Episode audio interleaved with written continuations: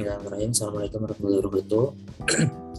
Alhamdulillah diberi kesempatan untuk menyampaikan perihal pengalaman pembelajaran, substansi, dan proses pembelajaran harian ketika MOC ataupun sinkronus ataupun asinkronus. Uh, perkenalkan diri, nama saya Iqbal Fatih Muhammad. Saya dari uh, jabatan ahli pertama bencana di Direktorat Jenderal Bimbingan Masyarakat Islam. Ditugasan saat ini di Direktorat Pemerintahan Maaf di Tata Usaha. Nah, ketika awal mendapatkan penugasan yaitu pelatihan dasar CPNS 2021, saya sangat bangga dan bahagia sekali karena uh, momentumnya sudah ditunggu-tunggu sejak lama yaitu pada dari awal Januari hingga pada saat bulan uh, Agustus kira-kira seperti itu.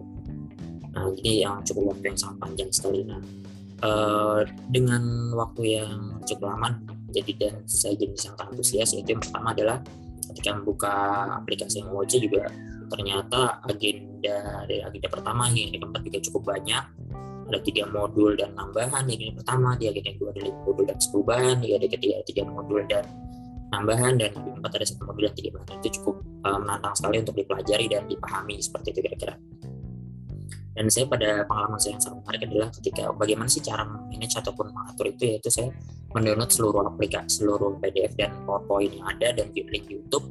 Dan saya pindahkan ke dalam handphone sehingga bisa diakses di mana pun dan kapan pun tanpa mengenal waktu gitu. Artinya tidak usah membuka laptop jadi cukup buka HP di mana pun ketika uh, ada kegiatan WF oh ya ketika bisa belajar di perjalanan ataupun ketika di rumah ketika dan waktu malam hari ataupun pagi hari bisa belajar uh, PDF, PPT ataupun uh, link YouTube gitu sehingga bisa optimal dalam pembelajaran.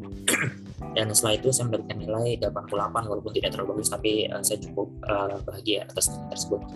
Berikutnya adalah ketika uh, ketika selesai pada tanggal 26 Agustus yaitu 16 hari ya pada tanggal 30 Agustus di kita melakukan distance, distance learning nantinya akan belajar selama 22 hari dimulai pada pukul 8 dan dimulai uh, secara real pada pukul 8.45 di situ kita menganalisa mengenai wawasan kebangsaan, bela negara, analisis kontemporer dan kita berinteraksi dengan teman kita CPNS sehingga kita mendapatkan uh, overview yang banyak, view pandangan yang cukup menarik atas beberapa hal yaitu wawasan kebangsaan, bela negara dan analisis kontemporer.